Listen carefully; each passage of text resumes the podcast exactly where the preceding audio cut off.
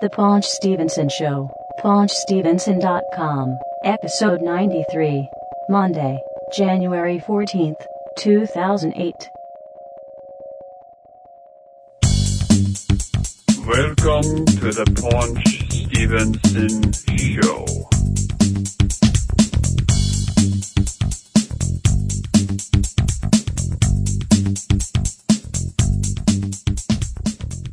I got about an hour and ten minutes until the next item on eBay comes up that I'll get outbid for. What is it? Video game stuff. This is all your fault. Still? Yeah. What do you mean still? Because you said that, uh, let me see. We talked about in episode 42, which was August 2006, you blamed it on me. Ah, well, That was the first time that we had gone to the, uh, or no, no, no, we hadn't gone yet, but we talked about the Digital Press video game store in Clifton, New Jersey. eh. well, it's however many months later. Well, what now? Again, it goes back, it goes back to I stopped buying stuff for Nintendo 64 back in like I don't know 2000, let's say. I think I, I think maybe the last game I bought was like San Francisco Rush 2049, which oh my god, that was the first arcade game I nearly broke in, Why? in an arcade because it was so terrible. it was okay. It was no, it was horrendous compared. Yeah, you have to understand. It was no worse than any of the other tons of racing games out at the time. Well, maybe that's true, but you have to understand. The first San Francisco Rush was made. It was an arcade game. Great game. Then they, they ported that to the consoles. The, I think I think they made one for PlayStation, which mu- I've never seen it, but it must look horrible. Yeah, it was terrible. But also Nintendo 64. Right. Which was a great game.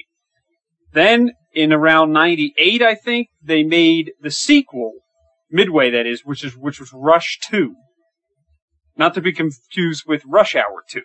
Well, Rush 2 Extreme USA or something like that. Yeah, it was a my favorite game probably in all of the N64. Great game. So they don't make anything for a couple of years, and you know I, I was so into that game. I'm like, what, they got to be making a sequel. You know, so now you can race in in cities. Uh, you know. Uh, 3D models of cities like around the world or new American cities or something. You know, what's the next step? you know, sort of like when uh, Cruis'n USA came out, and the next step was Cruis'n World, Mm-hmm. and then the next step was Cruis'n Exotica, which was getting a little ridiculous. It's like outer space. Yeah, you're driving on the moon. Then, so I'm figuring it's got to be the same thing. They went from San Francisco to other cities in the United States. Now it's going to be other cities in the world. No. They come out with 2049 anything that gets any kind of series or franchise that gets pushed into the future like a hundred years Yeah. is always a disaster. It always is. And this game was terrible. But anyway. So I stopped buying stuff for the N64. In fact, I pretty much like, other than, you know, playing like GoldenEye or uh, Mario Kart here and there with some people, hardly ever played any uh, console games. And then eventually, I did finally get an Xbox when it got to be like a legitimate price. Yeah. And, you know, I bought some of those games. Now, this is back in like 2003, 2004, 2005. So 2006 comes around. I haven't bought an old game for an old system in like 10 years. And I don't know why, for some reason, you started getting into the whole, you know, hey, I'm going to try and buy back old, you know, systems and old games. well, just two.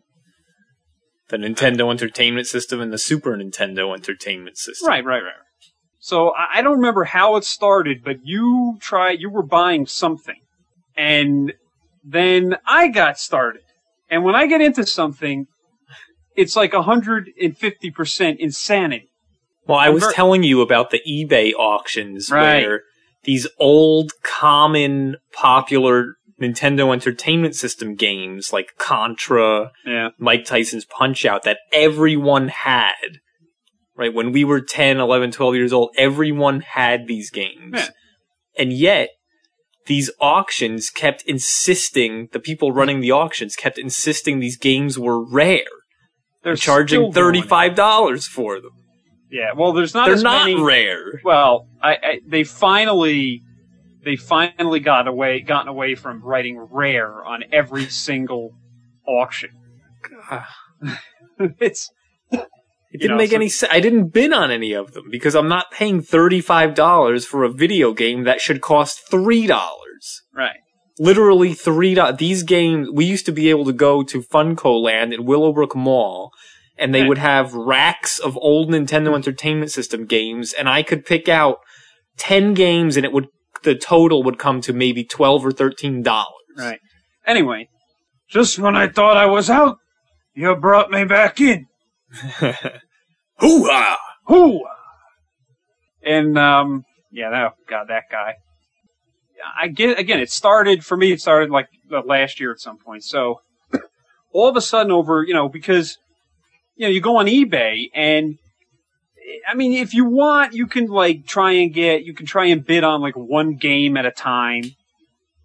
Yeah. But what I was doing was I was bidding on all these lots of games, you know, like 30 games at a time, Atari or Nintendo or something. now again, I'm, I'm not somebody that has to have the boxes. I mean, I could care less about boxes. Yeah. Um, I do like having the instruction manuals. what are you gonna do with the boxes? Well, I guess some people want complete. They want everything complete.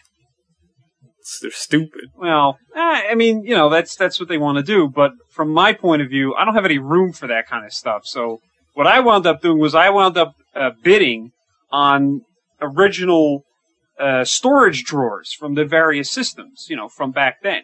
And you know, they hold like 30 games each, and I put the games in there, and it's it's actually good because I'm kind of forcing myself to limit myself to like 30 games for each system. Yeah. Although the, the NES, I'm I'm over like 40 something. I, I have a couple of storage things for that. Well, but there's a lot of good games. You know, I, I don't buy every game out there. I only buy the games that I liked as a kid. Right. That's it. Yeah. Some of which people will look at and say that is the worst game I've ever played, but I liked it. So, I uh, I have most of the Nintendo Entertainment System games I I want to get. Uh, I still need Contra. The reason that I don't have Contra is because every single auction goes up to like twenty dollars with the shipping. That I should be. know. I'm telling you, like I'm not exaggerating or being silly. That should honestly be a three or four dollar game It should, yes. because there were millions of them. But um, so I have most of them. Super Nintendo, I have most of the games that I would want to get. N64, I have most of them. Um, that I, I think I still need to get GoldenEye again. Again, and and there's a couple of X, Xbox games that I I would like to get at some point. Not 360. I haven't I haven't gotten into that yet.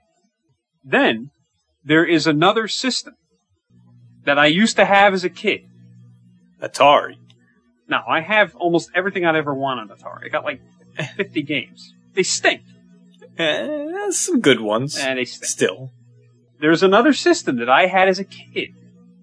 Genesis, Yes. Sega Genesis, The Sega Genesis. outside of North America, known as the Sega Mega Drive. The Mega Drive, yes. to that us, it's the Genesis. The Genesis. That was the only uh, console system that I've ever had that I no longer have. Well, I remember when the Genesis came out. Our friend from where I lived, across the street from me, Mm. our friend uh, got a Genesis that Christmas when it first came out. And I used to go there and play it, and I thought it was so cool. Joe Montana football, and Uh-huh. Altered Beast, and and Golden Axe, and Space Harrier 2. And it was cool. Right. And then our friend down the street had a TurboGrafx 16, and that was pretty cool. Eh, And then the Super Nintendo came out right. two years later, 1991. And then once I got that and I and I played that, I was like, oh wait a minute, those stink. Th- this is the cool one. The Super Well- Nintendo is the cool one. F Zero, Yeah, I Super mean, it- Mario World, Pilot Right. Wings, Final Fight. Legend of Zelda, Yeah, Castlevania 4. Super Metroid, Come on. Mario Kart. yes, uh, I, I, I know. But for a couple of years ago, you know, for a couple of years there, for you know, two or three or four years, the Genesis was was still a, a you know a good system. You know, almost everybody had it.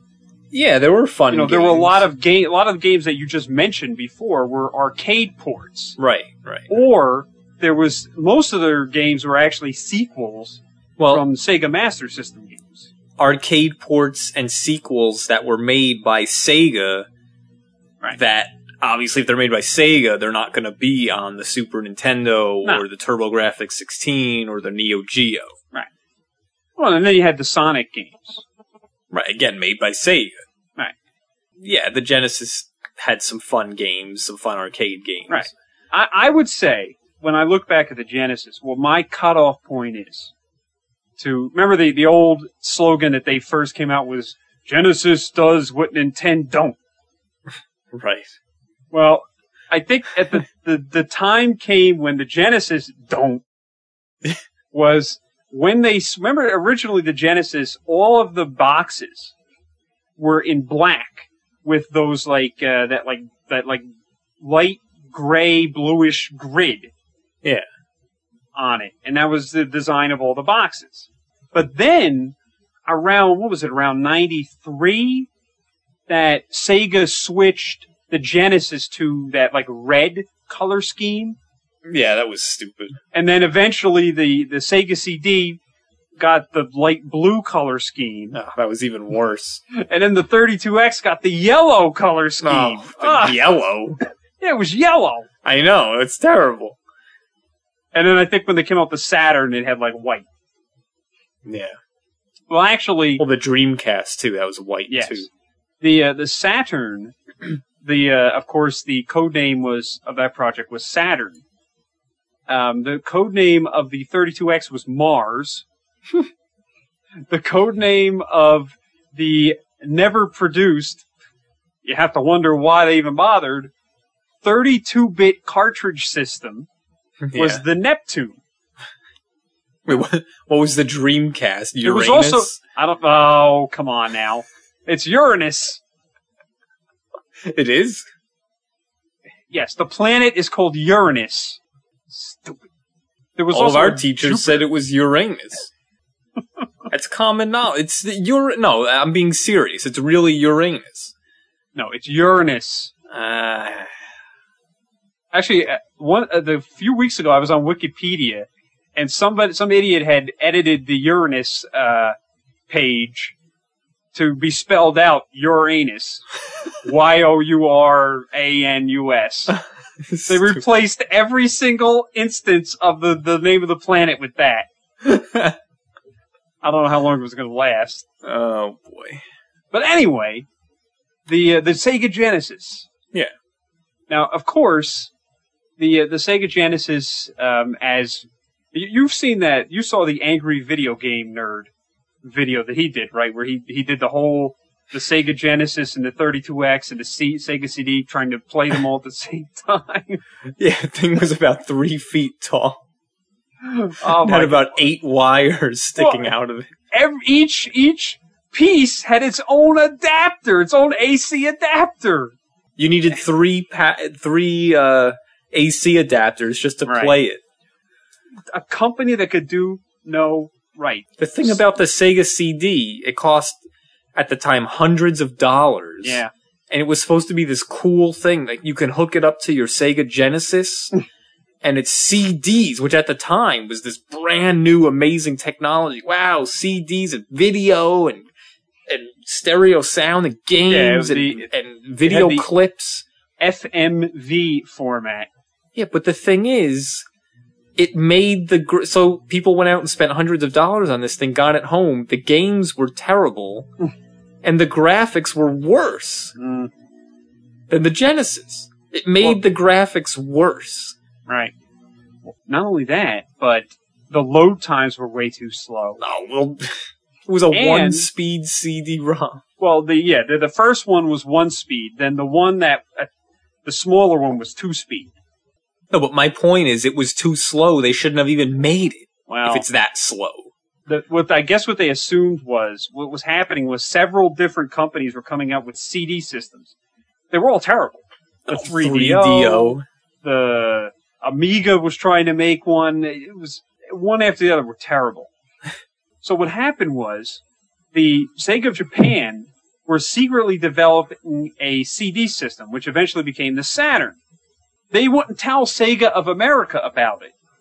Instead, they had Sega of America make the 32X. Not the Neptune, which would have made so much more sense. You know, the the 32X was like $200 when it came out. Or $150. What, I mean, they could have made another system, a cartridge system. Right. You know, like a Genesis No, but- 3 But the thing is, that was 32 bit. Yeah, the Sega 32X was 150 $200, whatever. But let's say if I went to the store, I couldn't just buy a Sega 32X. I already had to have a Sega Genesis because it hooked onto that. Or I would have to buy a Sega Genesis to use the 32X. I mean, yeah, I mean, you would assume that the people already had the No, Genesis that were going to buy. I know. I'm just clarifying that it wasn't Yeah. a standalone game console. Right, it hooked right. onto the Sega Genesis Right. and made it look three feet tall with the CD and everything all hooked together. Oh God, and, and you know, it was a mess. it was a disaster because they only made the 32X games for like a year. And the Sega CD, I mean, I was looking on, on the website. I actually scrolled through the Sega CD games. Other than maybe the Sonic, no, not even the Sonic game. There is not one Sega CD game that I would even possibly considering getting at this point. I know. ever. A lot of the like video game collectors uh, rave about the Sega CD and the 3DO, They're out of their minds. the games are terrible. I know. No, with this with the Sega CD, like I said, it made the graphics worse. The games were terrible. If I were playing a Sega CD game, I would sit in front of the TV, watch some one inch wide, grainy, horrible video clip, Mm. and then have to play like some maze level or something like. It was terrible. It was like an Atari Twenty Six Hundred with terrible video clips. Yeah. But the Sega 32X attachment, which came a, a year or two later, Yeah. It was definitely better than the yeah, Genesis. it, it improved the plain old regular Sega Genesis graphics a little bit. Yeah. But I, it was weird because it's like, okay, well, I can go to the store, spend $150 on this 32X, and get a little bit better graphics. Or I can just wait another Mm. year, buy a Nintendo 64, and have something that looks almost like Toy Story. I would rather wait and Well, spend the same yes. amount of the, the Nintendo 64 was $200. That's why it didn't sell. It wasn't Nintendo 64. It was the fact that the 32X, even the 32X, still wasn't any better than the, the Super Nintendo. I know. I mean, when Donkey So- Kong, So why did they think people would buy that? Um, it was a disaster. Basically, everybody knew that the PlayStation, the Sony PlayStation was coming out, the Sega Saturn was coming out. Why am I going to buy this stupid thing?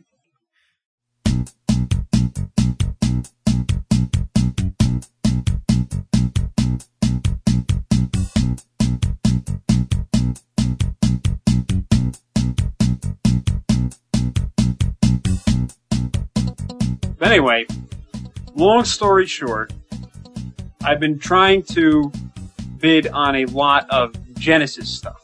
Actually, the the best um, system to get if you're looking for an old Genesis system, technically, is the something called the CDX, which is actually a lot. It's actually smaller than a Genesis. It was a it was a Genesis and a Sega CD all in one. But it's not something I would buy because I have no interest in the Sega CD at all. Oh, I, I'll be, I'm telling you, a couple of weeks ago, I scoured, I looked at a review of every single game. And at the end of the day, I just said, no. No, Yeah, there's they're no reason, there's no reason in the world to buy this. But even the TurboGrafx 16 had a CD-ROM attachment. Also. Uh, yeah. But the thing with that, again, like the Sega CD, expensive. well, it was yeah, it was very expensive. But and again, a lot of collectors go crazy for it. They love it. And I don't understand why, because the games didn't look any better. It was the same exact graphics as Mhm. plain old regular TurboGrafx 16 games. It had real music. Yeah, it was just a pl- it was just a normal TurboGrafx 16 game, Yeah. except it had recorded music playing in the background instead of video game music, synthesizer music. It had actual songs playing in the background. Right. Who cares? Wh- Which I'm which going to was- go out and spend $400 on No. an attachment just so I can play the same games but with rock and roll music in the background? Who cares? Just use a CD player. I know, just mute the TV and put on a regular CD. Wh- Which was the one that made the the portable game that doubled as a TV? Uh, there was a TV tuner for the Turbo Express, Yeah. Which was a portable TurboGrafx 16, and there was also a TV tuner for the Sega Game Gear. The Game Gear. I mean, here's another example of Sega's futility. So if, let's say if I had bought a Game Gear and I bought a TV tuner attachment, mm-hmm. hooked it in, I turn it on, ooh, look, I'm watching TV, channel 2, channel 4, right? It only got like six channels or something. Yeah. But the thing about the Game Gear was the batteries would die Mm. in, in about three or four hours. Yeah. Well, that's that's the reason it never sold. well, again, that was that was that was the- before the era of the lithium and uh, you know nickel cadmium whatever batteries that you have today, where stuff could last for you know go, like cell phones and, Well- and cameras and stuff can go and go and go. Well, something like the Nintendo DS or the Apple iPod, Right. which has a built-in battery. Oh, look, the battery's getting low. You turn it off, plug it in, it Right. charges for two hours. Now it's charged. yeah, but again, Keep it- recharging it, recharging it. Back then, when the batteries ran out, it's like, oh, now I have to go to the store and buy Uh. six more AA batteries. Well, well, even camcorder batteries, like you know, we had the we had the camcorder batteries then. They'd only last for like half an hour, maybe an hour if you were lucky, yeah, I know. and you'd have to recharge them. It was stupid. It's a disaster. The the video camera that my father had back in the '80s, the additional uh, batteries, they they weighed about like five pounds each. Things were heavy, and they only lasted like half an hour. I mean, it was a disaster that those that contraption. Well, I remember Oh. people used to buy for the video cameras, there would be a battery attached to it, like normal, Yeah. and then um, instead of plugging in the camera to an AC outlet for power, Hmm. there would be an attachment where the person can plug it in to a separate battery pack, Yeah, that's what we had. which the person no, but I saw one where it was it looked like a belt. and it had batteries. It had like three or four batteries attached to this belt. uh, So the person, that thing must have weighed about thirty pounds. I'm t- the ones we Just had, for, they were like for an extra hour. Uh, it was a disaster. The technology, oh boy. and that must have cost about five hundred dollars. I know this stuff was expensive. Wait, was your video camera uh, the full size VHS, Yeah. or was it the VHS C? No, this this was this was the big one. In oh, fact- man. Hold on, hold on a second. Hold your horses. did it have a color viewfinder or black and white? I don't. I don't yeah, it wasn't very good, but the um, the point was this. I think it was a Hitachi. We got it at Tops Uh, Appliance City. Oh God. hey, we think- had we had some stuff from there. Yeah, I think my father bought that in like 1983, Oh man, and that must have think- cost a thousand dollars. I think it was like three thousand. Oh, I, Jeez, I think it's like a car. Back it was. I- It, I don't know how much it was. It was a lot of money, but it was the like top of the line you could get. yeah. And the way it operated was it was basically the camera, like the, you know this giant camera th- that you would hold was only the camera. There was no tape unit in the camera. The tape unit was separate. so imagine this. what? Hold on. You remember back then the VCRs weighed about six times more than the you know the ones later on. They were also made with more expensive and more durable parts. Oh, they were also made out of wood. weren't that old. Oh, they they were really big though. Yeah. They were almost the size of a TV. So these these things, it was it was a two piece VCR. There was like a, a a home unit that you would have that would like have it had like the RF tuner and and other stuff in there, and then there was the other unit which just played the tapes and recorded. And in order to record, you would have a belt with this unit, which probably weighed 10 pounds or something like that. You have over your shoulder. And on the other shoulder, you had the video camera, which probably weighed like 10 pounds. Jeez. Oh my god. Wow. It's like why even bother? Well, that's how it was. You had, we had to lug this stupid thing around all over the place. I went to the store the other day. Best Buy. I was at I was in Best Buy the other day. Yeah. and I walked over to where they have the digital cameras and the camcorders, the mm. video cameras.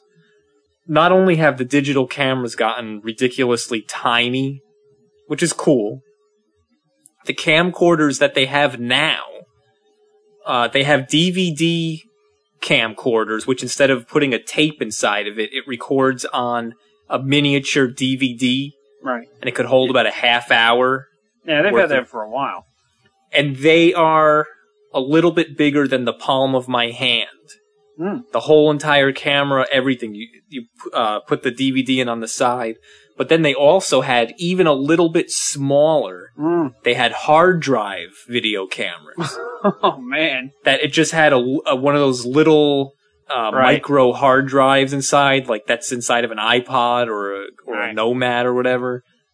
I can't. It, they're so tiny. Mm-hmm. But then Yeah. 25 years ago, it was like Oh man. you had to bring this whole closet worth of stuff Ah. and belts and vests and power packs. right. And now it's like this little thing. I could put it in my pocket. Right. And they're cheap too. Right. Now, I mean, yeah, well, but I mean, okay, not cheap, but compared to what they were 25 years ago, well, $3,000. Yeah, but now it's like $200. Yeah, but the only thing is, are those real zoom or are they digital zoom? No, they have optical zoom Uh, and I- I- digital I- zoom, but they have optical zoom too. I, I still think, even with that, I, I still think going to that size, you're losing something. I know, but who cares? Oh, I know. It's not like, oh my god, I have to go lift weights now Eh. because I have to get ready for the concert I'm going to record. it's like But you know, it's like the uh, size of a Game Boy. You the- just take it out of your tele- pocket. Yeah, the television crews still walk go around with these giant cameras. Well, yeah, they have higher quality sensors. Yeah, but why are they still gigantic? I don't know. I mean, I could see if, if the lens was big, but why is the rest of the thing huge? I don't know. Oh, and those little palm-sized video recorders that I saw ha- have stereo microphones finally. Mm. So you get a, a pretty decent sound out of them too. Right. I should exciting. buy one. What? Next time I'm in Best Buy, I'm gonna buy one. You could bring them on some of your celebrity encounters and actually interview one of these celebrities for once. I know I could just keep it in my pocket at all times. Yeah. Again, so that's that's the whole thing. So another thing I was looking at on here, um, Well, wait, Because this again- is this is um, episode 93 oh, it still is. of the yeah of the Paunch Stevenson show. This is going to be a long one. Yeah, a long one. I, I think that's something we should do from now on. Yeah, well, wait, I was going to talk about that. And so just to tie it all together, we were talking about the Sega Genesis, which our friend got for Christmas, and I got the Super Nintendo one Christmas, and so this is our Christmas, New Year's, Yeah. whatever holiday episode.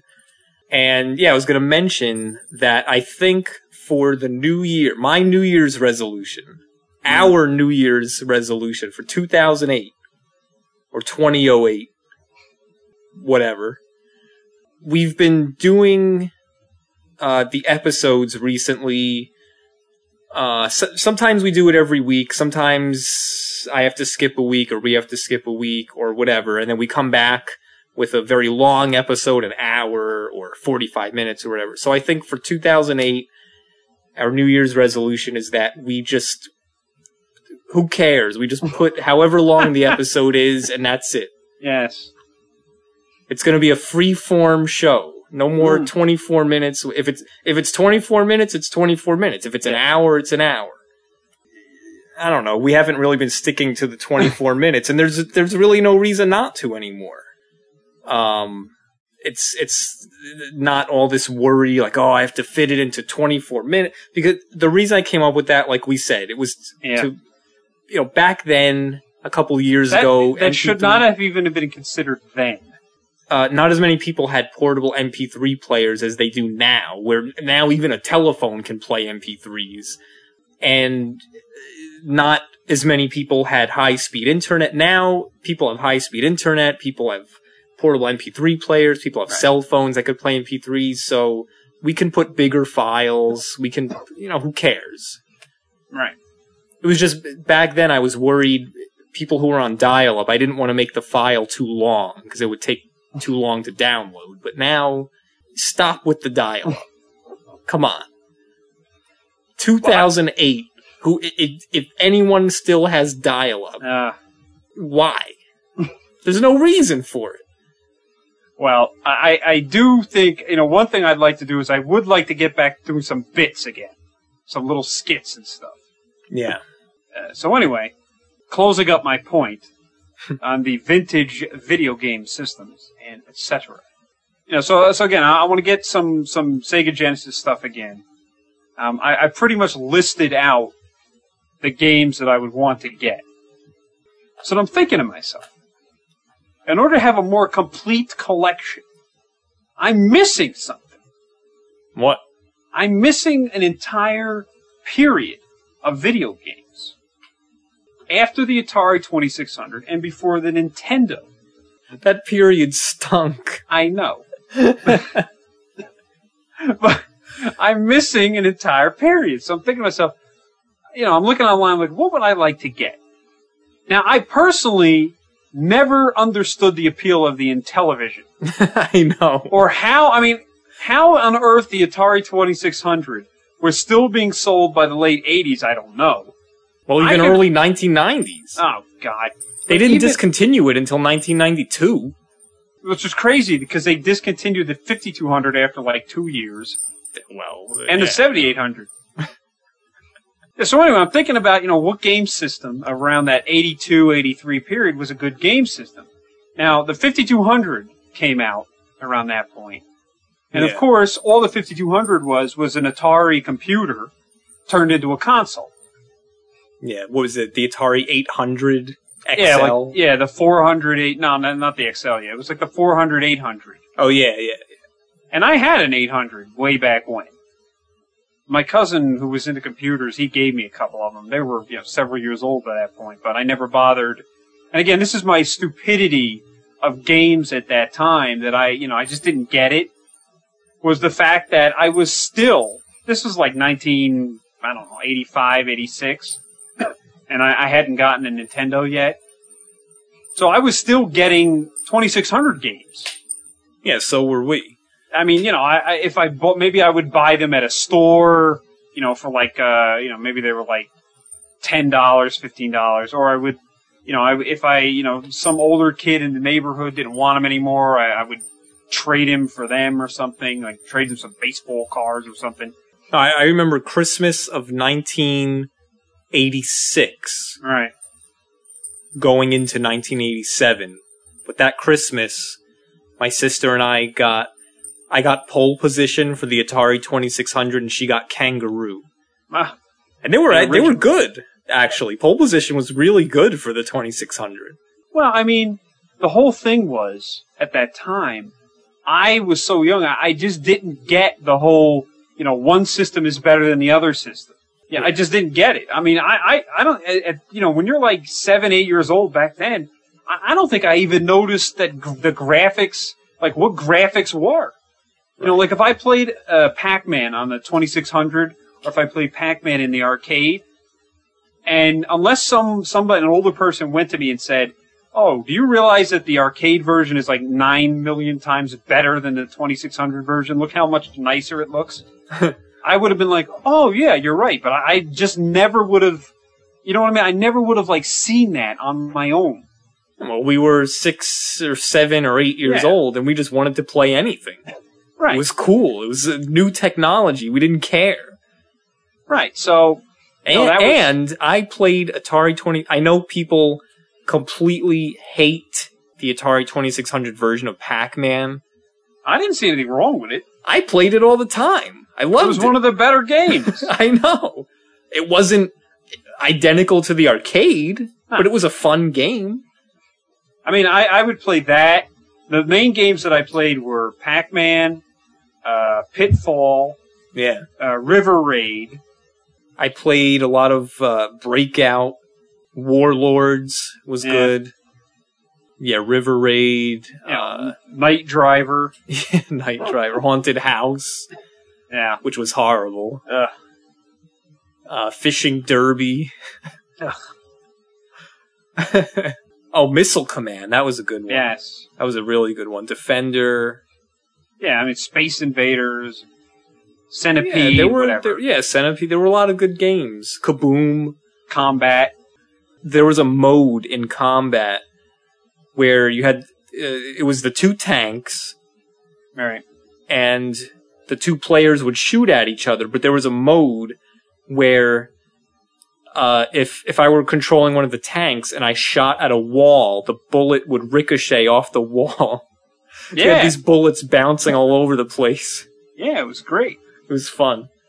But anyway, the 20, yeah, 2600, and then the 5200. And again, I had the old Atari computer. I think I had an 800. And my, I don't think he ever gave me any games. No, actually, what happened was he he'd given uh, it was myself and his sister um, that had the the Atari computers, and she had the disk drive, and all the games that he had, you know, because he kept the cartridge games for himself. But so he tried to give us games on discs, you know, the old five and a quarter floppies. No, which never worked. Ah, well, that was the thing. The game they never worked. The disk drives never worked.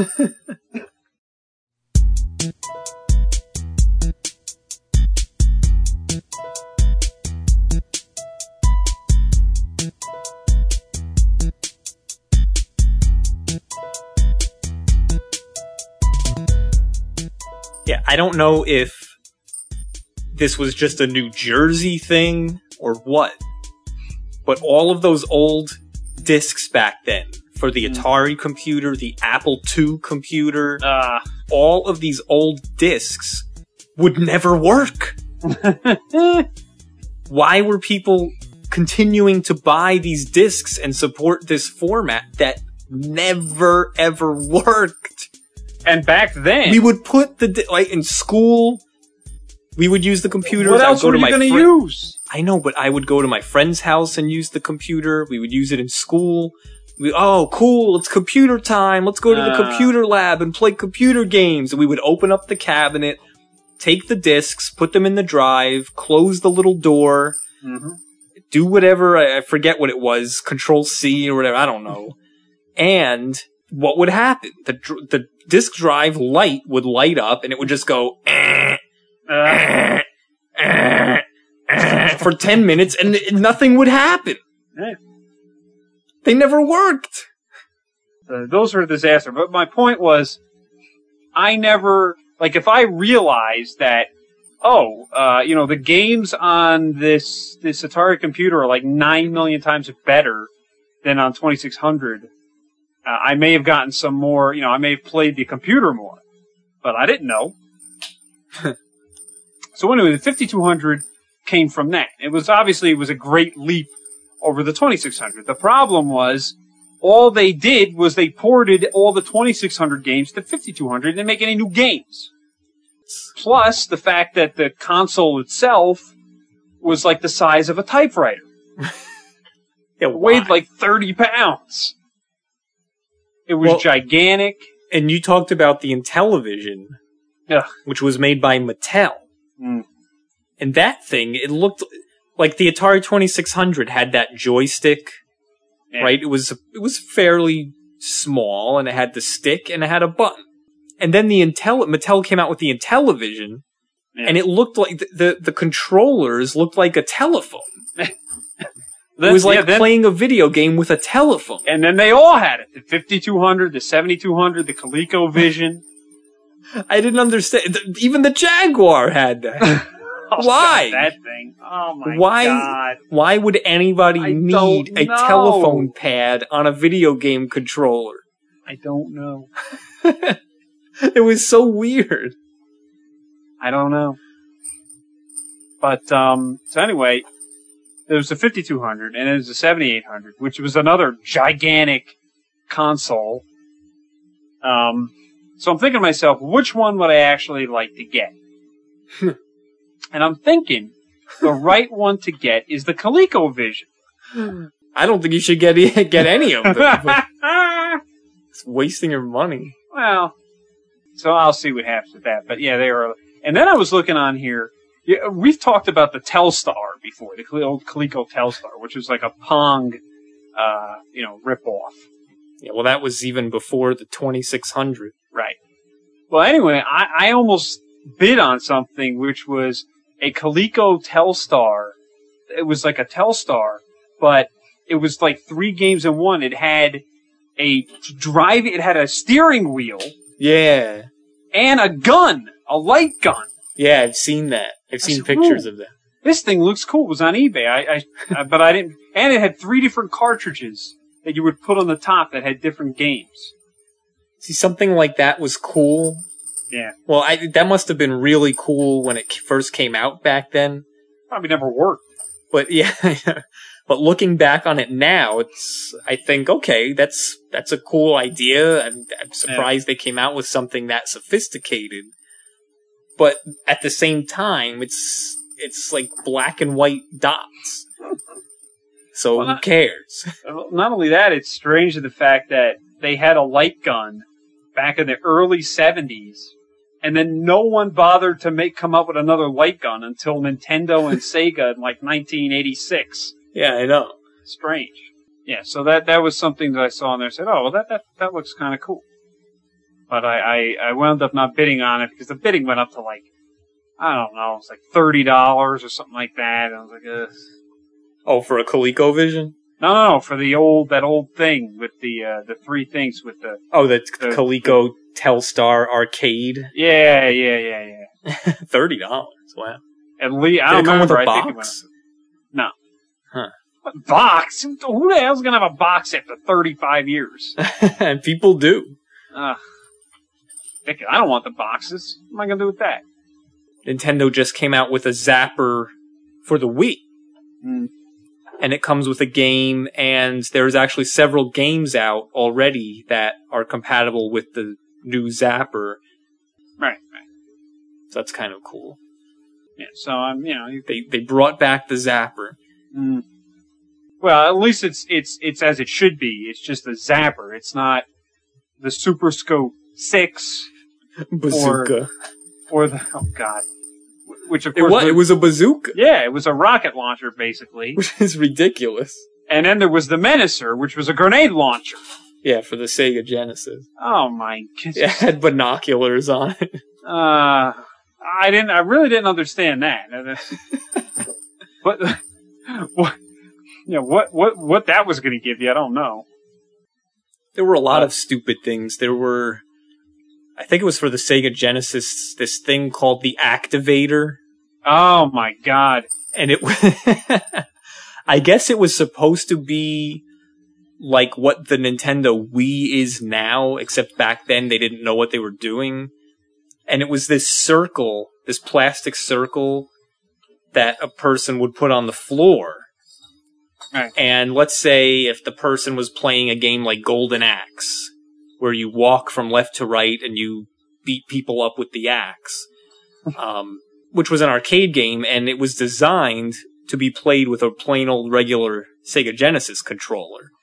But then they came out with this activator, and the player would stand inside of the plastic circle, this little, you know, one inch plastic circle on the floor, and start punching and kicking in the air. And this ring on the floor was somehow supposed to detect these punches and kicks, Mm. and it didn't. Of of course not. It did nothing. it was that was like around the same time as the Power Glove and the Yeah. U Force. And Well- all these companies kept coming out with these 60, 70, 80 dollar attachments for these video game consoles. Mm. And we talked about this. Parents would go to the store, they buy, they spend $80 on these things, get them home, hook them up, and their children would play and they wouldn't work Mm. and the parents would be going crazy. The children would be going crazy. What did we do it wrong? Open up the instruction book again? No, let's try hooking it into here. Let's try this. Let's exchange it. They go to the store and exchange it, bring it home. That one didn't work. And it's like, no, you don't understand. You didn't do anything wrong. It just doesn't work. Eh. And nobody, there was no lawsuits or anything. Like, this was just an accepted thing. I was like, oh, well, well, it's a piece of garbage. Throw it in the closet. Who cares? Well, because they were the, the companies would put like the, some disclaimer in little type on the box. This thing doesn't work. but they would show commercials of these, the boy Oh, doing karate oh, chops well, in the air and jump Oh, kicks, and the guy on the screen would be responding to it and beating up the people. It's like, Well, again, doesn't, this doesn't even work. well, that it's was just, it, it's just like a dummy plastic ring that, that Right. has no wiring inside. well, back then. That was that was everything back then. Back in like the eighties, there, all those like the toy commercials would have some kid doing something that the toy could not do. well, we talked about a long time ago those uh the Tyco car racing tracks, Yeah. and they'd have them going up the wall. Oh well, that was yeah. had- I know. They'd have the track all over the house, going up the wall, up uh across the ceiling, down the dresser, over the couch. Yeah. And you even mentioned, you said, wait a minute. First of all, the thing can't go up the wall. It can't go across the ceiling with that. It'll fall. The car will just fall down. But not only that, you can't even make the track that long because there isn't enough power. no, no, it's not. So these commercials were complete lies. They were. Everything was a lie. And we fell for it. I, I can remember board games. I think those were the worst. Was uh, Oh, yeah, yeah. you know a game like uh, Mousetrap, which I had. We all You had cou- yeah, I you couldn't get the thing to work.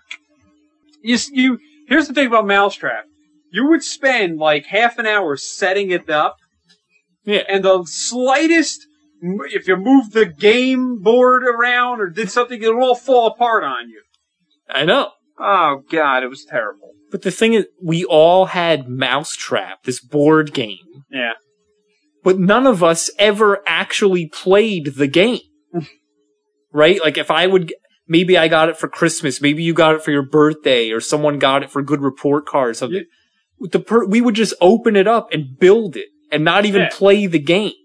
The commercials for the like stuff like the Easy Bake Oven and the Snoopy snow cone machine maker or whatever. I had one of those. Oh man. Well, my, my my cousins had them. I I would I would never buy that stuff because I, I think I was about four or five years old, and Yeah. we had that Snoopy uh, snow cone maker. And, And I I- can, as far as I can remember, it even that didn't work. well, From what I happened- remember, what happened was on the commercials, you would see the little kids like doing this stuff, be like, oh, you know, the little kid, oh, you put the stuff in the top, you, you turn the, you know, you spin the wheel, and out Yeah. comes the snow cone. Right. How easy is that? Five Right. seconds. yeah, they used to show commercials all the time. Yeah. Well, in reality, no, it's not that easy. It's, it's a disaster. and then you had stuff like the Easy Bake Oven, which was, oh, God, I can't believe I ate that stuff. Yeah. because you could oh the only stuff you could put in there was their stuff was their branded stuff Right. which you know cost forget about it There was also uh, I just forgot. Easy Bake Oven. I think the dumbest- huh? the dumbest board game which i think i still have somewhere again i've said this before is vcr football I don't know how you can play a game that involves a videotape of footage that it, it's always going to be the same. yeah, I know. Yeah, that was weird. No, there was Easy Bake Oven. Hmm.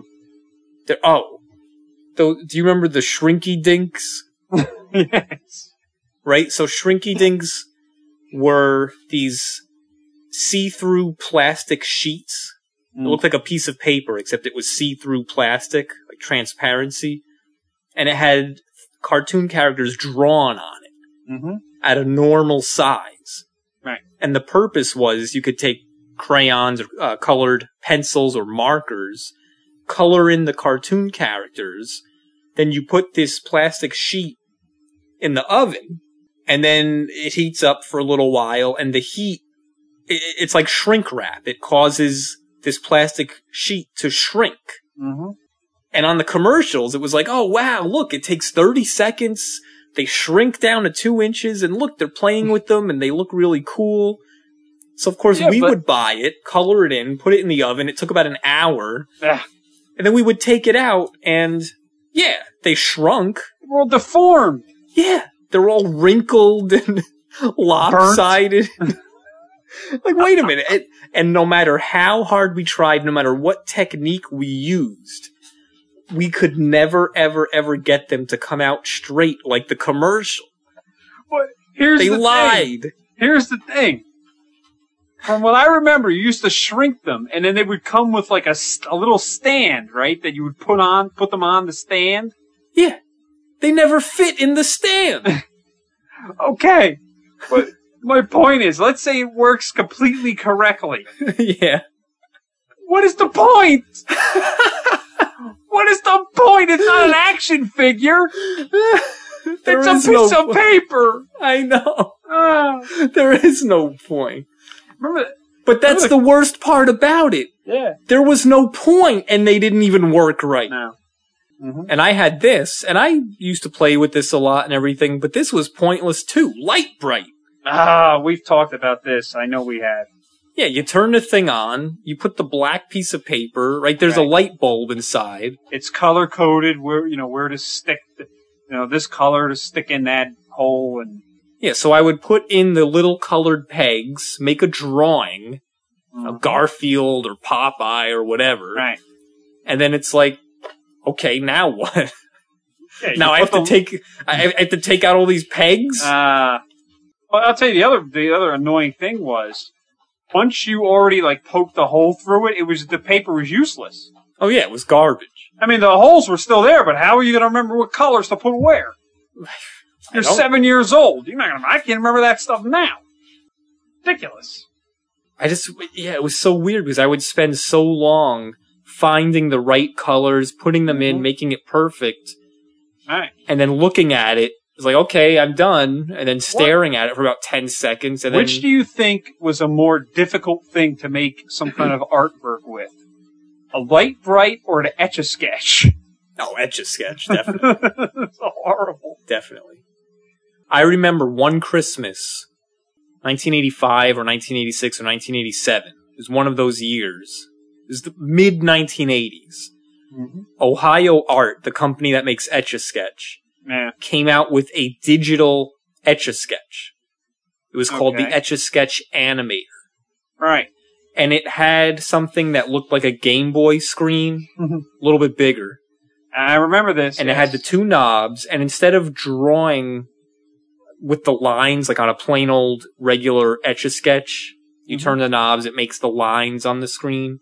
This one, I would turn the knobs, and it would draw with pixels. right. on on the little computer screen. Right. And this this was this was this was actually smaller than a regular etch a sketch. It wasn't that big. Um, but the point of it was that okay, so I drew a picture. I can press a button and save it. Mm-hmm. Now I can. Uh, I saved it. I can uh, go to a new blank screen and I can draw a different picture and I can save that. I could draw a different, so I could save all these drawings or the main point of it was that I can draw a picture, press a button, save it, go to the next screen and change it a little bit. Mm-hmm. press another button, go to the next screen, change a little bit, change a little bit. So like, I think it had 16 frames or something, or 12 frames. And then you push a button at the end when you're all done, and it shows them all in order, and it's like an animation. Yes. That was cool. That was cool if you were capable of doing something like that. Which That most was a kids r- were not. That was a very cool toy. Yeah. And then after about two years, they just, it was gone. I should go on eBay and see if anyone has that. Oh, I'm sure it's on there. Etch a Sketch Animator, it was called. Everything is on there. But I mean, that does bring up a good point that there were a lot of toys like that that were a little bit more sophisticated. And keep in mind, this was black and white. Yeah. But at least that was something fun, and Mhm. at least it did something. Whereas the light bright, it just it, it just sat there. Well, I also remember in second grade, and I don't remember what the name of it was, but I would always see commercials on TV for this thing, and, and this was another cool toy. Or at least it seemed cool. I don't know. Maybe in real life it stunk. I never Mm. actually used one. But it was a children's video camera, video recorder. Mm. Except instead of, you know, it was, it was little and the quality probably wasn't very good. Maybe it was even black and white. I don't know. But it used plain old regular audio cassette tapes to record everything, the video and everything. So you just pop in a blank cassette. Mhm. You got your little camera and you can make movies. And I thought that was so cool. Who made that? I don't remember that. I don't know. I don't remember. Hmm. Maybe one of our listeners remembers that. I don't remember what the name of it was. You're right, though. I mean, it, there was you know toys then, you know, that could actually do things. You can't really get that anymore. I remember. Um, Well, it was weird because I remember commercials like that for the video camera, the Etch a Sketch animator, which I had, and Right. things like that that were really. Uh, Of course, the most, um, and then of course the most heinously mis mis uh, represented uh, whatever game was the laser tag and photon. Oh, Please, well, wait, well, so I'm getting Uh. to that. So you had these toys that were very cool, very creative, which I liked, artistic and things like that. But then at the same time, there would be commercials for toys like something like uh, Stretch Armstrong Mm. or My Buddy or something like that, where it's like, uh, okay, what can, what is the point of my that? buddy. Right? If my parents bought me that video camera, okay, cool. I can make movies. If With I was- Stretch Armstrong, what am I do? I sit there and Uh. stretch it all day? So what? I know. Stupid.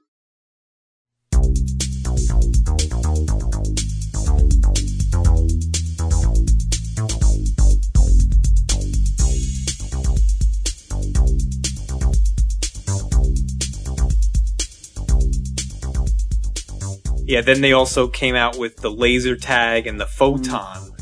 Or how about the the original like WWF wrestling dolls? Remember the big ones that were like I don't know, they were like eight inches tall, but they couldn't move. What is the point of selling a wrestling doll toy that can't move? I don't know. Ah, And then there was a wrestling ring to go along with it. yes, But which the wrestling didn't fit in. Yeah, the wrestling ring was about was smaller than the action figure. it wasn't even an action figure, it was just a statue. Right. A rubber statue. Oh. Yeah, I never I even like okay, now I look back, I don't understand the point of toys like that. Yeah. But even back then, when I was seven years old, eight years old, even then I didn't understand No. the point of a lot of these toys. No. They were pointless. They were. The Transformers were cool because not that I would, uh, I wasn't one of these people that would set up the Transformers and have battles and Oh, I'm yes, shooting you you, were. now, I'm killing you. oh, yes, you did. Don't No. lie. I, No? j- I What liked, to do with them?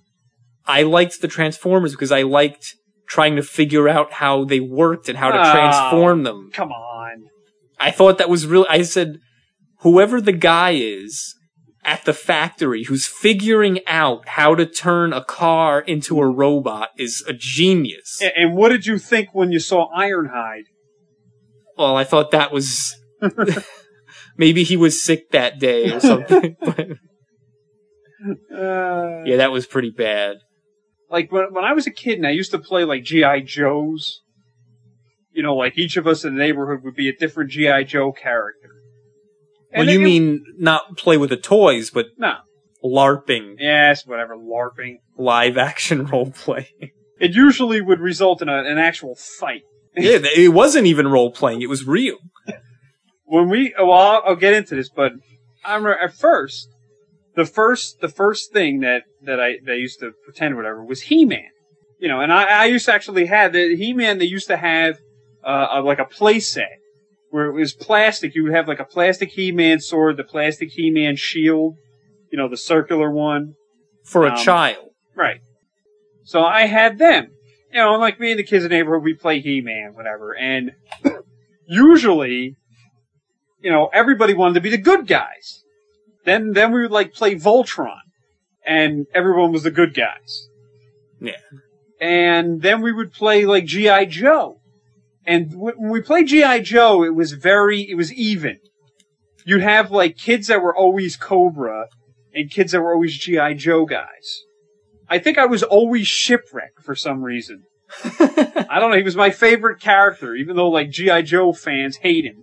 You know, oh, and then there was also A Team. How could I forget? And the A Team, everybody was a good guy. You had to be one of the A Team. I pity the fool, Hannibal. Oh, pitiful. I was always Hannibal. I ain't getting on no plane, fool.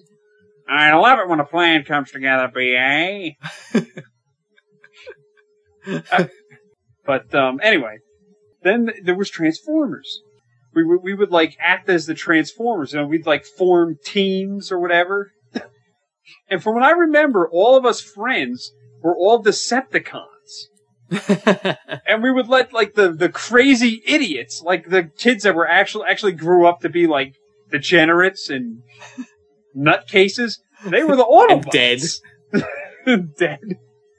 You know, they went or in jail. They were they were the Autobots. It was bizarre. Which was weird.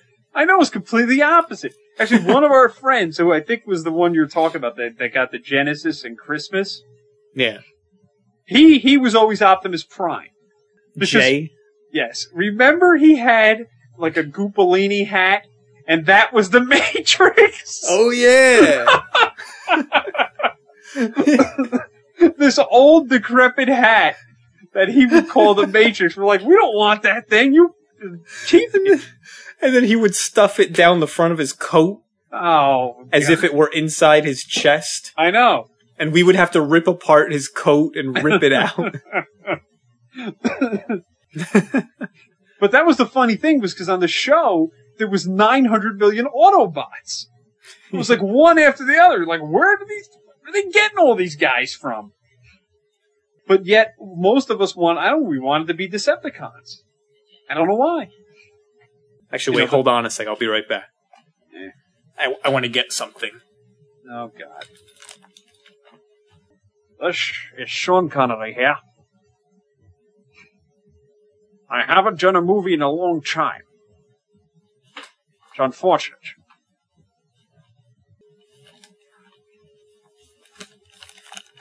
Okay. Hello. One of our listeners, Esteban, yes. uh, had written an entry in his blog. I think he's our only listener.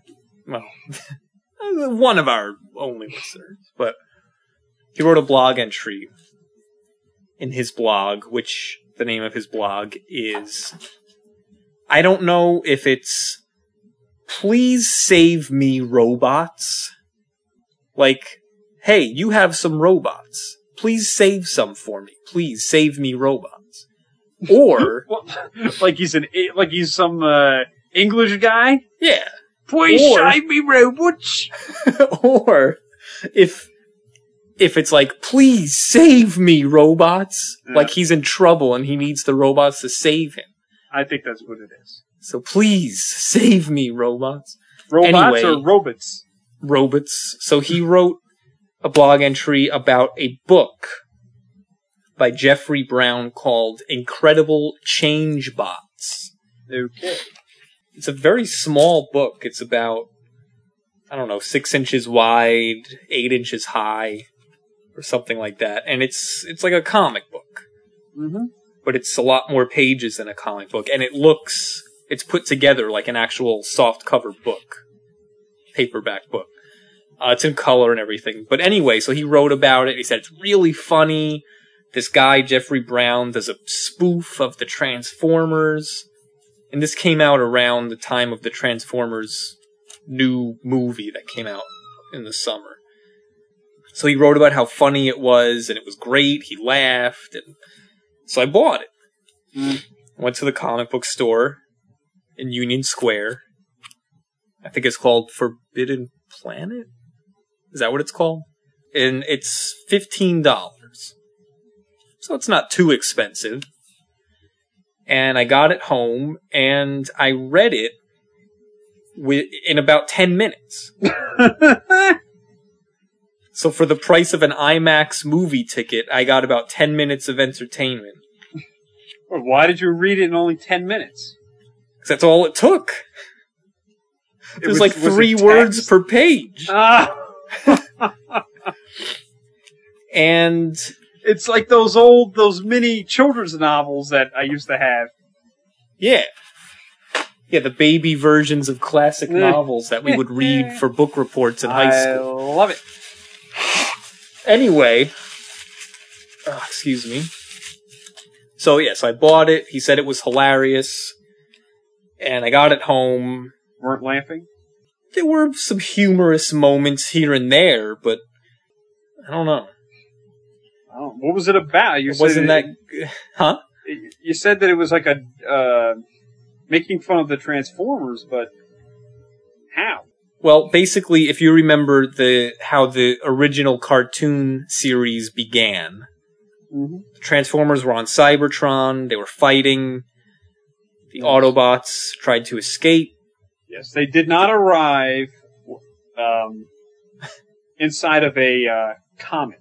No, no, no. I'm talking about the original series, not. Michael Bay's idiotic Ah, version. it. So the Autobots tried to escape. The Decepticons attacked their ship. They crash landed inside this volcano. Yeah. The volcano erupted a million years later. Well, the, the, the ship, the Ark, came back to life and revived them, changing them into modern vehicles. Right.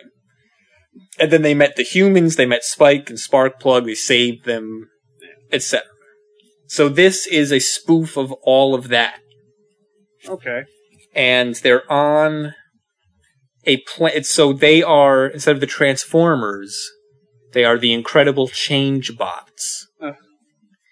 And instead of Cybertron, you know, the Transformers come from the planet Cybertron.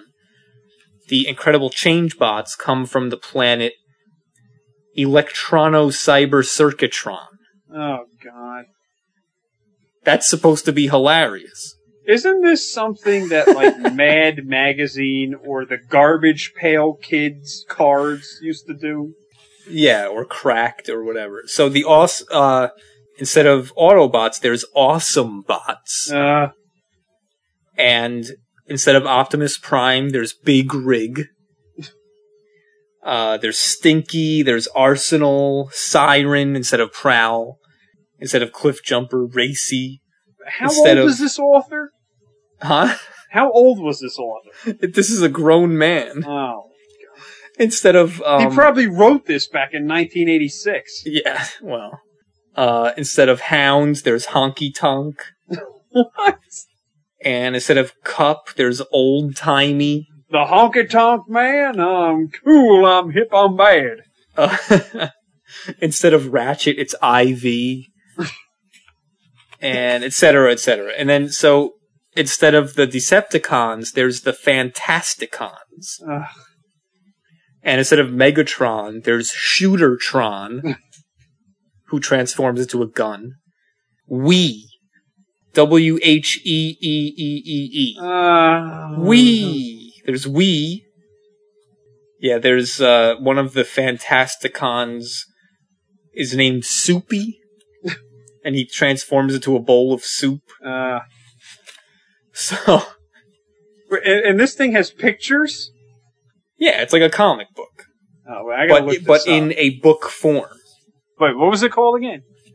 Incredible change hyphen bots. Oh my god! But Esteban thought it was hilarious, and I just I don't know. I just maybe I take Transformers too seriously. I don't know. You know, if this was written like 20 years ago, maybe it would have made more sense. So you should have just read this thing in the store and just left it there. well, I didn't know it was only going to take me 15 minutes. Like Barnes, this is what I was saying the other night to you, but Barnes and Noble, where they have these books that, um, you know, people have read 600 different times. The books are like a, they're a wreck. They're all bent and ripped Yeah. and spilled like coffee on them. And then you, I'm like, uh, yeah, uh, can I get a discount? I'm not paying full price for this book. No, we can't do that. Well, I'm not buying it. The funny thing is, the Barnes and Noble up on Route 46, West Paterson, New Jersey. which was yes, which was the first Barnes and Noble that they opened in you know this area, New, northern New Jersey. I think we were still in high school yeah. Because I remember our English teacher who was from Louisville, Kentucky, was ecstatic that they were opening a Barnes and Noble and that she wanted us all to go up there like every night of the week to read. We're all going to go up to the Barnes and Noble. We're all going to read. I'm just like, no. I ain't going know, up she there. told she told my class she used to go there every night to try to meet men. Oh my god. that woman was insane.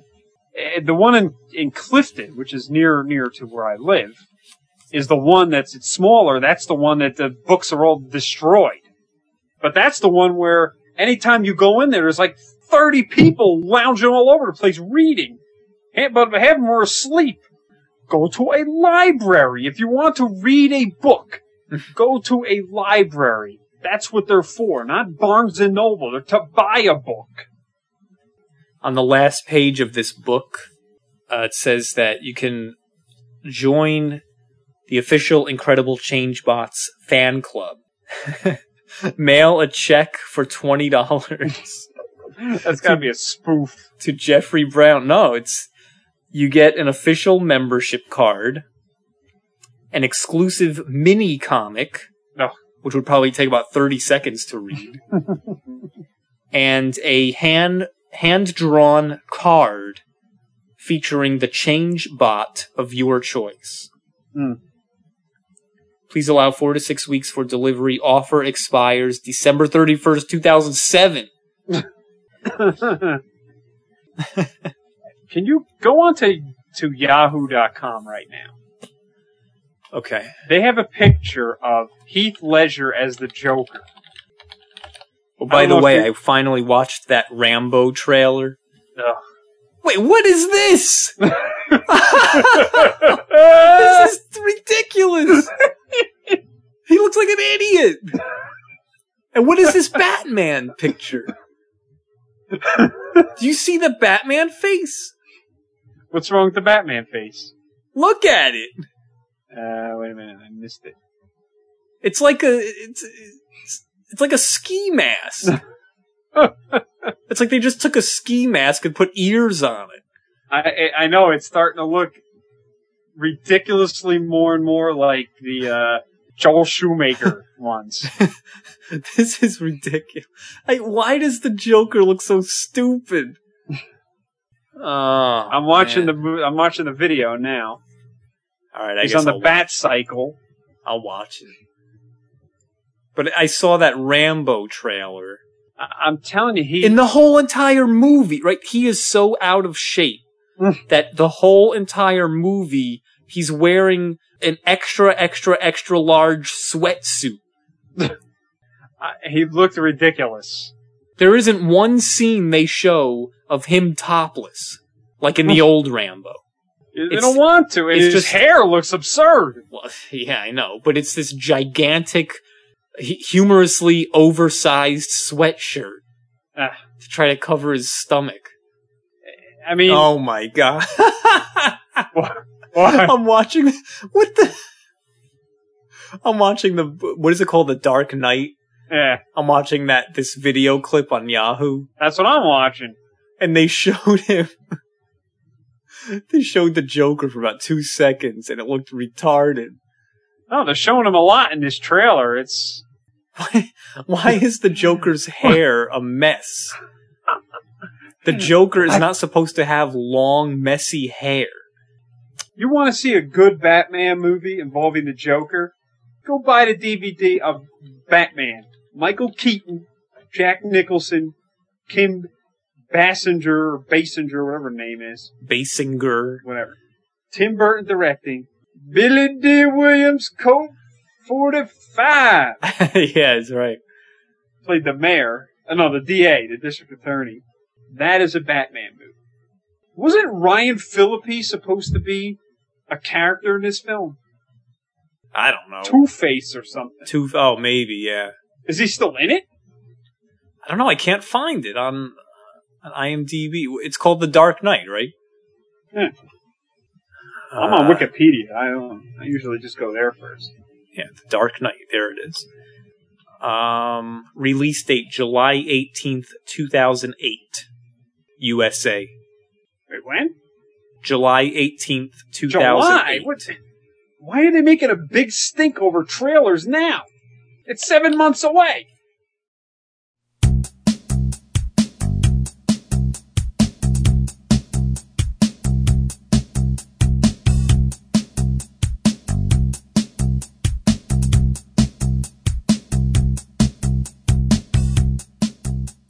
There was another movie I wanted to see in addition to I Am Legend. I'm trying to think what it is now. It's in theaters now. I, or very soon. Oh, is it that that J.J. Abrams movie, Cloverfield? No. That's the one. Remember we were talking about that? You know how much I hate Godzilla. No, but do you remember that? This was episode uh episode 76. It was our Right. big Transformers movie review. Right. And I said that there was a trailer before the Transformers movie. Right. And it showed these people at a party. It was sort of like um like a Blair Witch project, Blair Witch project um type of thing where it was it looked like it was done with a camcorder. Just a bunch of twenty something year olds at a party. Yo, hey, what's up, man? You got the camcorder, cool. And then these like chunks of rock start falling in the background. Everyone's screaming, and Yeah. then it just faded to black and said "Untitled J.J. Abrams movie coming soon." Yeah. So Well- this is what it's called now. It's coming out in January, and it's called Yeah. Cloverfield. A monster attacks New York City. Actually, during that movie, the Cloverfield's supposed to have the first trailer for the Star Trek film that's coming out a year from now. A marvelous movie. I, I can't understand why I'm marvelous movie. I'm, I'm I'm popular now. Leonard Nimoy. He he doesn't even act anymore. Sits home and and and takes uh, makes photography of nude people. It's it's terrible. Actually, Cloverfield comes out a week before Rambo. January 18th. There was another movie though. I wanted to see it. I don't remember what it was. It's definitely not the Alien vs Predator 2. Oh, Oh, I, I saw a commercial for that the other day. I couldn't believe it. they need to stop. The commercial never made a single mention of the words alien versus predator.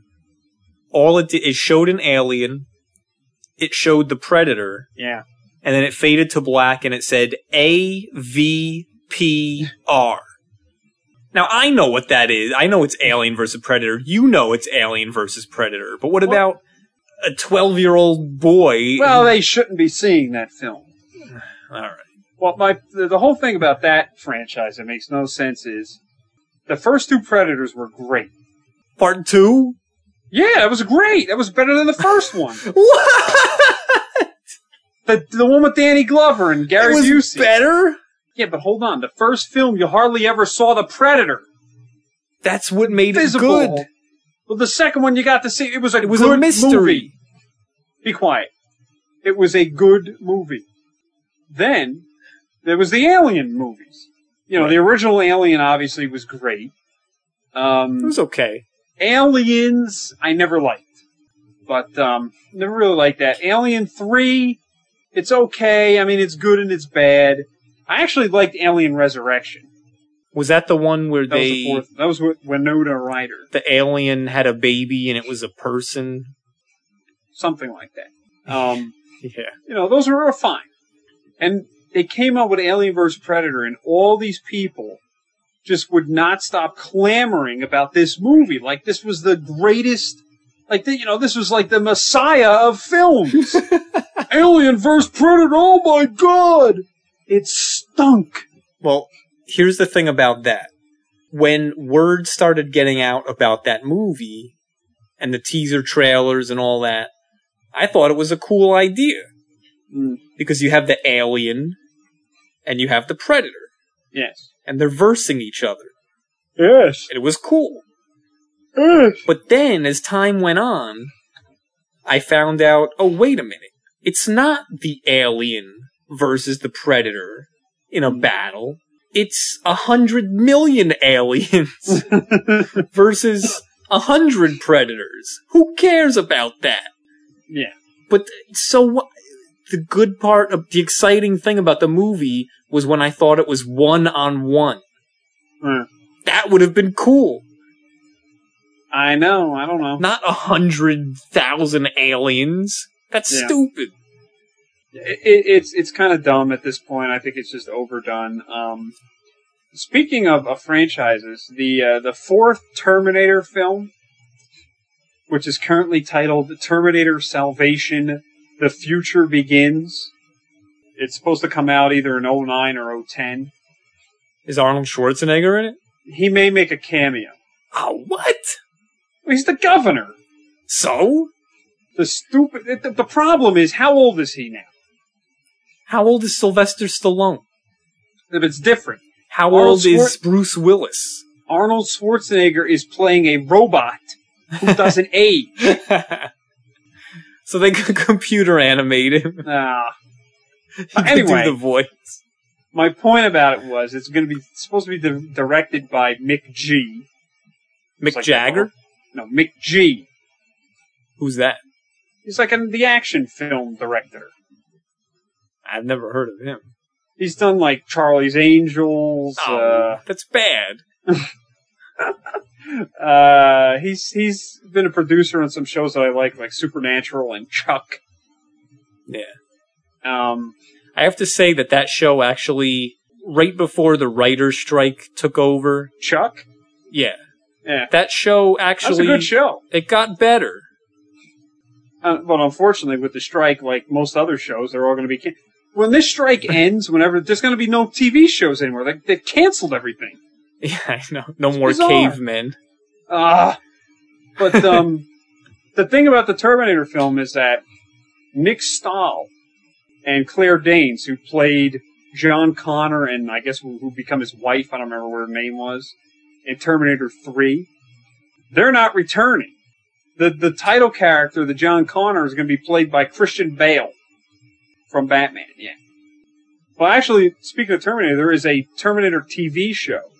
Yeah, I saw a commercial for that earlier tonight. Yeah, called the Sarah Connor Chronicles that's coming on Fox, which means That's weird. it's a science fiction show. It's on Fox. It'll last about three weeks.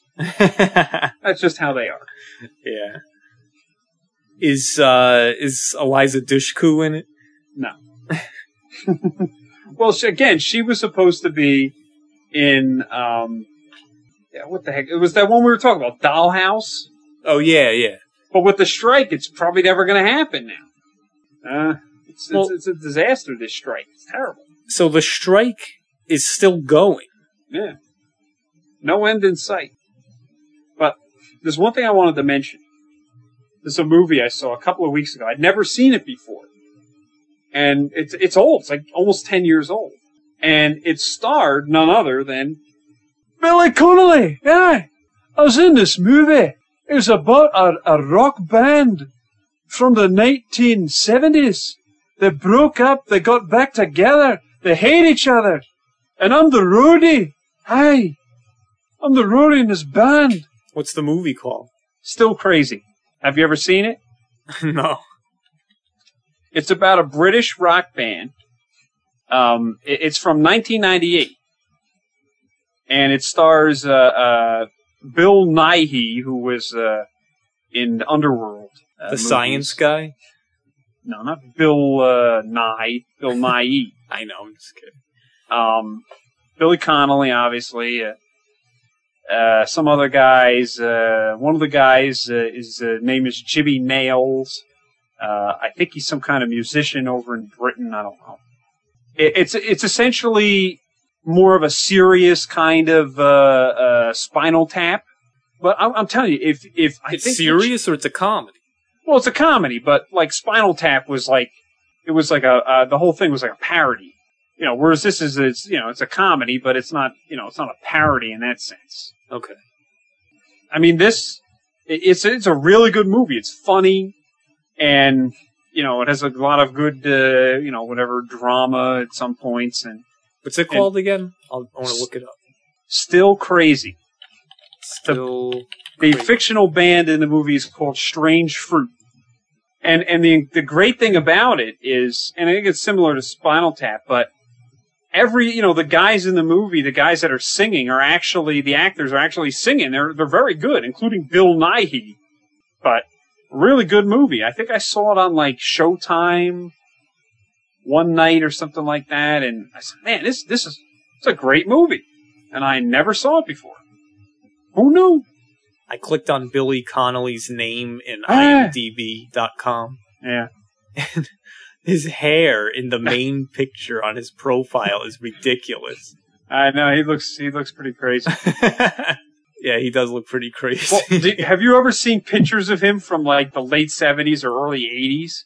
He looked insane. He looked like a psychopath. Or like his early comedy shows, he looked like a madman. He was crazy. Actually, he's supposed to be in the uh, the upcoming X Files uh, movie. So, way to go, Chris Carter, for uh, casting Billy Connolly. Will Huh? that star David Duchovny and Gillian Anderson? Yes, of course.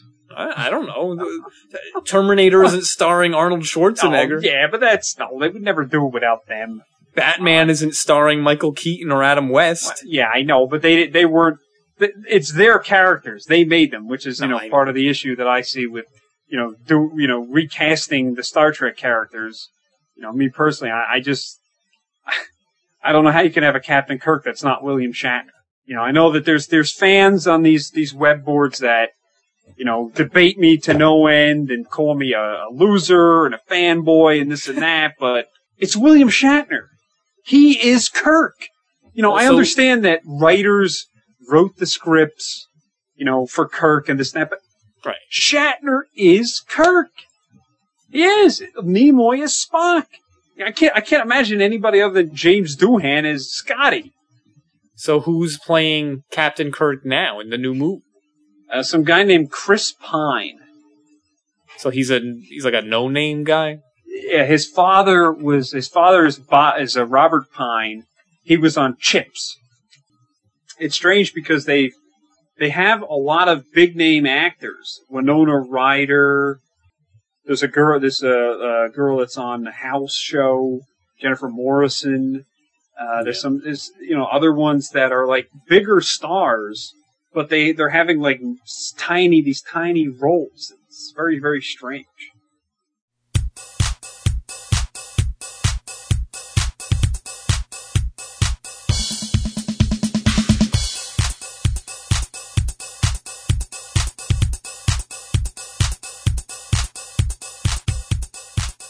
we're you know we were talking a lot about old toys from the 80s and all that. Yeah. You remember, of course, the old read along classics. Yeah, we talked about that a few times. Yeah, it's it's the little uh, the record or the cassette, and you get the little comic book to read along with it, and you know the narrator reads it, and you you know it's for little kids. I found this website that this guy made, and there you know a lot of websites stink. And then there's some where you just look and say, man, this is a great website. This website is a, a treasure. Yeah. Like ours. Yes. PaunchStevenson.com. Yes. But this the website is called www. Dot. I'm doing it again. you Anyway. do not do the No, not- oh. Not imitated Dr. Phil in quite some time. Um, Knock knock, it's me. Um, so it's readalongadventures.com. I'm typing it in. One word, readalongadventures.com. And I actually oh, wow. emailed this guy. Look at this. This this is an awesome website. Basically, what this guy did, you know, the, the I guess the cassettes or the records that he's had a copy of, he has scanned the pages. He has recorded the audio, and he has actually made little like flash movies. They're actually when you download them, they're like self, you know, flash self applications. I'm um, viewing the list. Yeah, or you go to download. What it's easier. to There's go a lot of them. Oh my goodness. Well, no, he just has a list of them all. You know, he lists the um, the ones that Disney made. Uh, there was uh, ones that uh, I think one one was called Read Along Adventures. Another one was from Kid Stuff. And what it is, you download them, and he makes little flash things. You know, where you know, and actually you can click on it, and it actually turns the page.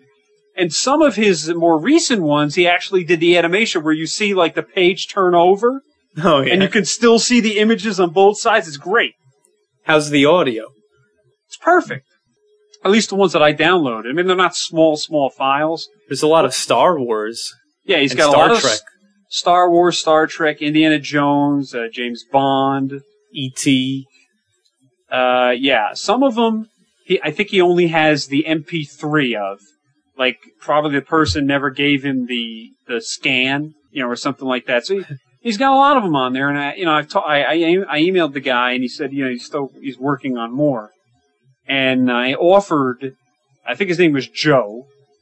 Uh, I told him basically when I had a chance that I would take some of the ones that I had and scan the pages and, and try and record the audio. I, like I have the one, I have the, I have the He-Man one that I can do for him. I, I mean, I have like Disney ones and. I used and to so- have a Pac-Man one.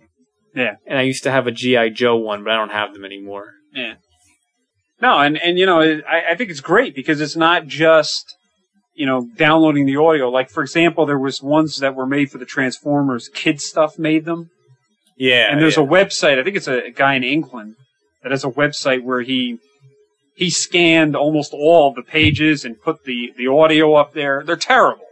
I mean, the, the actual material themselves, the the drawings, the narrator is god awful. I'll give an example of ones that are really good. The Indiana Jones. I downloaded it. The narrator is John Rhys-Davies. At least for the Raiders of the Lost Ark. He played Sallah. And so it's actually, you know, an actual like actor from the movie. It's not some no-name idiot. But I, I just, I wanted to, to mention it because and this, this, hopefully, you know, nobody like sues this guy or has him take it down, but this is a great website. the yeah, earliest one. I'm just browsing the list because he's putting everything together and you can still interact with it. Yeah, yeah. But the I'm just browsing the list quickly. There are some from as far back as 1958, and then as current as 2006, Hmm. 2006, 2007, 2005. So The one question that I have here is how am I going to get the audio off of one of these records? uh, Because I don't have I don't have a turntable anymore. Well, then you're not going to get it off of the Well, record. the only thing I have is I have this like ancient Big Bird Sesame Street one. Yeah, that's not. Well, you have Where I- a few where I have options. to, you know, where I have to put like a weight on the center of it to keep it going. Yeah, that's not. There, there are a few options. Number one, I've seen a, and Frank was talking about this. There's a USB record player, and it hooks up to the USB port of a computer. Yeah, okay. How much does that cost? Uh, it's a hundred dollars. Oh, I'm just saying. I'm just letting you know what the options are. that's not an option. the other option is give it to someone who has a record player Ah, that can hook up to a computer just through the audio jacks and have the person digitize it. The other option is just to mail it to the guy and let him do it. I guess, but I want to keep it. I don't want to mail it. Well, then he'll mail it back. Eh, But I guess you risk having it broken in the mail. yeah, and I don't want. to I don't feel like paying for. I don't want to pay to ship it. I don't want to pay anything. That's the whole point. Yeah. We will put a link Yeah. to readalongadventures.com Yes. on our website and in the episode description on our website, Yes. uh, episode 93, paunchstevenson.com. And, oh, one other thing we talked about before how for 2008 we're just going to let the episodes go however long they go Mm. 40 minutes, 25 minutes, 60 minutes, whatever. We're, we're on about two hours now. so the other thing that I thought of was that, um, let's say if we do skip a week, I want to have like a, I don't know, maybe a rants section or a blog section where we can, if we skip a week, at least we're posting some content for people Yes. to look at. Well, we had the message board, but that really didn't work. Well, yeah. yeah. Oh, and one more thing we have to do. The lame idiot Oh yeah, of 2007. 2007. Yeah. Yes. Well, sorry. So who are the nominees? Um, Michael Jackson. Always. Yeah, I had a list of nominees. Michael Jackson. The heck? Where where was the list? Well, O.J. sure- Simpson. Oh, Michael Jackson. OJ. O.J. Simpson. Britney Spears. Uh, would have, and her sister now, too. She has a sister. Yeah. I can't Well, the- even care. I can't. the- I can't care about that. The, the big thing about that one is she's 16 years old. Now she's pregnant. From Kevin Federline. No, some other loser. Oh, Kevin Federline's brother. God forbid it was. That would be one. funny. Yeah, Britney So- Spears for shaving her head. OJ for committing another crime and probably going to get busted for this one. Yeah, well, they're fleeing. Michael Jackson for being just just being himself. You Wait, know, who is the weirder black male, oh, female, oh, oh, white wait, wait. singer? Michael Jackson or Prince? Oh, Michael Jackson, come on. Prince is weird. He's weird, but it's not even close. Here's the thing, and we gotta. I'm telling you, you gotta download this from the Read Along Adventures site. He has, I think, two versions of ET. One of them is narrated by Michael Jackson. Oh, no way. Yes, it is psychotic. Well, all right, I'll download it and then we'll play a clip in a minute. It is psychotic. Um, who else? Dennis Haskins for the ridiculous karaoke sing that he just will not stop. Yeah, what's up with that? Ah, What is he doing? I don't know. My pick, though, and here it comes. My pick is director of the Transformers movie, Michael Bay. Uh, that's a good one. Michael, I hope you drown in a bay. Well, now wait a minute. So your pick is Michael Bay. Yes. I was going to say Michael Vick. So Eh. which one is it? You know, because this, the lame idiot of 2007 is the Paunch Stevenson show, lame idiot. I, I think we have to go with Michael Bay.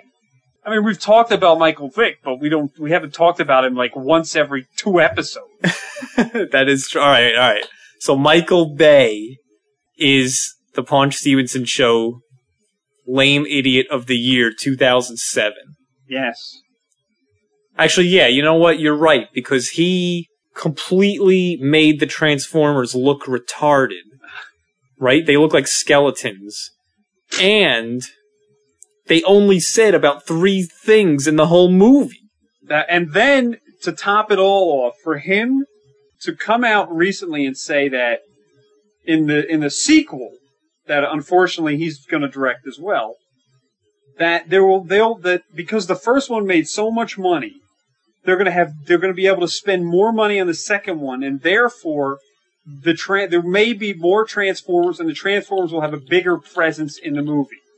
It's almost mind-boggling to me how you could set out to make a Transformers movie with CGI Transformers, and and if for it still to be too expensive Well, to because make it the ma- way it should be. because he made them look like skeletons. They were too complicated. I, well, I, I guess that's what I mean. Again, nineteen How long- How long was one of the scenes where one of the Transformers transformed? That took a, like a that, that took five minutes.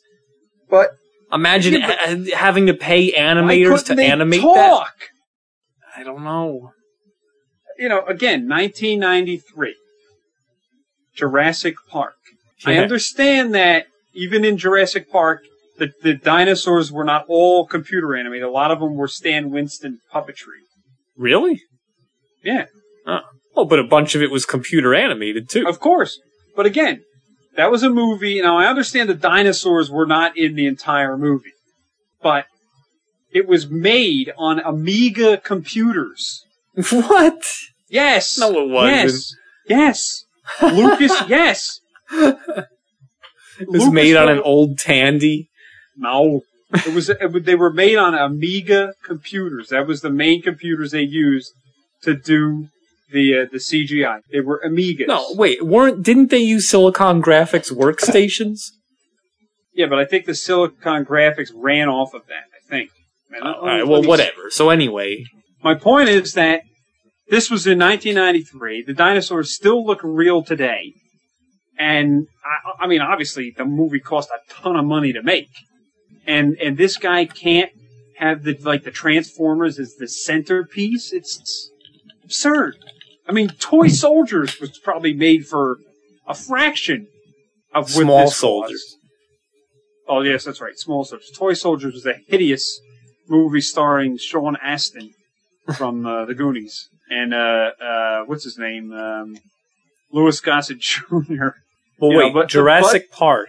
The budget was ninety-five million for Jurassic Park.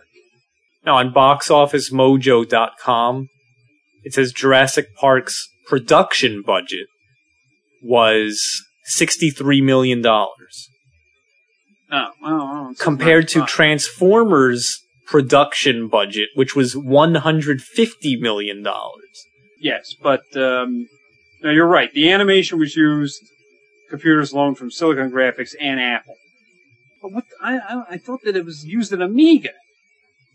I don't know. Oh, this is ridiculous. Yeah, The Transformers made $319 million. Domestic, well, Jurassic Park still did more. It did 357 Yeah. million. yes. They're both Films. good. They're both high. Um, one deservedly, one not. Yeah. You know what I mean? At the time, no one had had computer generated dinosaurs look that realistic in a Oh. film. Well, no one had computer generated dinosaurs, period. But again, at Jurassic Park, it, it was like it was like an amazing movie. You know, you just were like, wow, you know, I can't believe what I'm seeing, type of thing. And I've not really seen that from any film since then. Yeah, I know. I was certainly wasn't impressed with Star Wars with the, the, the prequels. Nah, I know. You know, with any with any of those uh, graphics and. Um, Wasn't there a movie where. If you say the lawnmower man, I'll jump through the screen and shoot you. No, that was stick figures. that was like the uh, the Sega Genesis 32X graphics. yeah, Dire Straits. Money for nothing music video. Yeah, ten years before. No, what about like uh, Die Hard 4, Huh? Where it's all these cars f- Uh, nah, that really flying through the me. air That and looks exploding? So, that looks so ridiculous and fake. Did you know? You know how people always talk about horrible uh, video game movies? Right, a couple of years ago, there was that Doom movie Yeah. starring The Rock and and uh, That was Duke Nukem. no, there was a Doom movie. Oh, that was Doom that he was. Ah, whatever. Yeah. Both that would have stunk either way. and the, yeah, I know, and the Tomb Raider movies and all these. Uh. so there's a director who keeps making these horrible video game movies. I think his name is Uwe Boll. U his name is U W E. His last name is B O L L. You, I, I think this is how it's how his name's Oh, pronounced. Yeah, so this guy has done Uwe Boll. oh, whatever from Germany. So he did BloodRayne, which looked awful. Yeah, he did a movie of the video game Postal, which was an old computer game from the mid 1990s. Uh, Doesn't make any sense. we did House of the Dead, which I don't even remember ever seeing. The movie House of the Dead, I think we mentioned this once before. It was based on a Sega arcade game, Yes. which was which was a, a light gun game. So if I went to the arcade and played House of the Dead, I pick up the light gun, I point it at the screen, and I have to shoot zombies. But the thing, so okay, uh, maybe that can be turned into somewhat of a cool movie. Guy has to walk around shooting zombies. Yeah. But this guy stinks at making movies so bad. Uh, I saw a part of the movie and you're not even going to believe me, but this is true. In the movie, whenever the people shoot the zombies, it shows a clip from the video game. Can you believe that? I, I, I actually can believe it because I, it's something that, that, that idiotic that I can imagine one of them doing. Why would this guy, why would he do that? You don't do that. It's terrible. He made that Alone in the Dark movie, 2005, starring Christian Slater and Tara Reid. Actually, um, he's supposed to be making Alone in the Dark 2, which is not starring Christian Slater. But this is interesting. One of the, the actors is Jason Connery. As in Sean Connery? Yes, the son of Sean Connery. This says that in in his um IMDb biography. Hmm. This because a lot of the critics give him really give his movies really really bad reviews and low scores Yeah. because they're terrible. So it said in 2000 in June 2006, Uwe Boll challenged movie critics to a 10 round boxing match. Oh, God. in order to be eligible to fight him, the critic must have written two extremely negative reviews of two of his movies, either in print or on the web, Well, that, that those people probably grow on trees. in 2005. Yeah, you know, so this guy's going to be fighting like a hundred people. That's funny. Oh, and it says footage of the boxing matches will be included in his upcoming movie Postal. Why? Because he d- his movies don't make any sense. He just p- puts anything in it. Ugh. One of his movies stars Clint Howard. Yeah, that's House of the Dead. Yeah, that's terrible. Uh, who directed the Super Mario Brothers movie? Oh, I don't know. Look it up because I think that whoever it is, is I think has been like blacklisted. Good. I don't think they've done anything else since then. Oh, this is interesting. There's three different people. Oh, well, that's Oh, this is like the Casino explains it. Royale from the '60s, where there was eight directors. yeah. Why are there so many directors? I don't know, but I've heard of some of these people. Uh, uh, Roland Joffé. What else has he done? The Killing Fields, 1984. Scarlet Letter. He's done a lot of movies that have gotten him into trouble, such as The Who's Killing Oliver Fields. Uh, the Killing Fields and Captivity Okay. which didn't uh, apparently didn't go. Who else here? Rocky Morton. Well, I guess is the offspring of Rocky Balboa and Ken Norton, the boxer. He was one of the co-creators of Max Headroom, co-director on Super Mario Brothers. I guess he hasn't done much else. And then finally, Annabel Jankel, another uh, co-director and co-creator of Max Headroom. So basically, they took the Max Headroom people and had them make the Super Mario Brothers movie. I'm not exactly Why? sure why they did that, but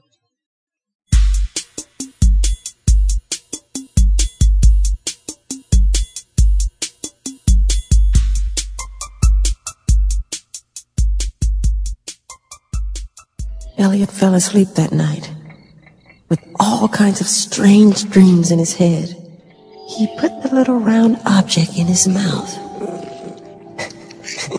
it was delicious. The tastiest thing he'd ever eaten in the whole universe.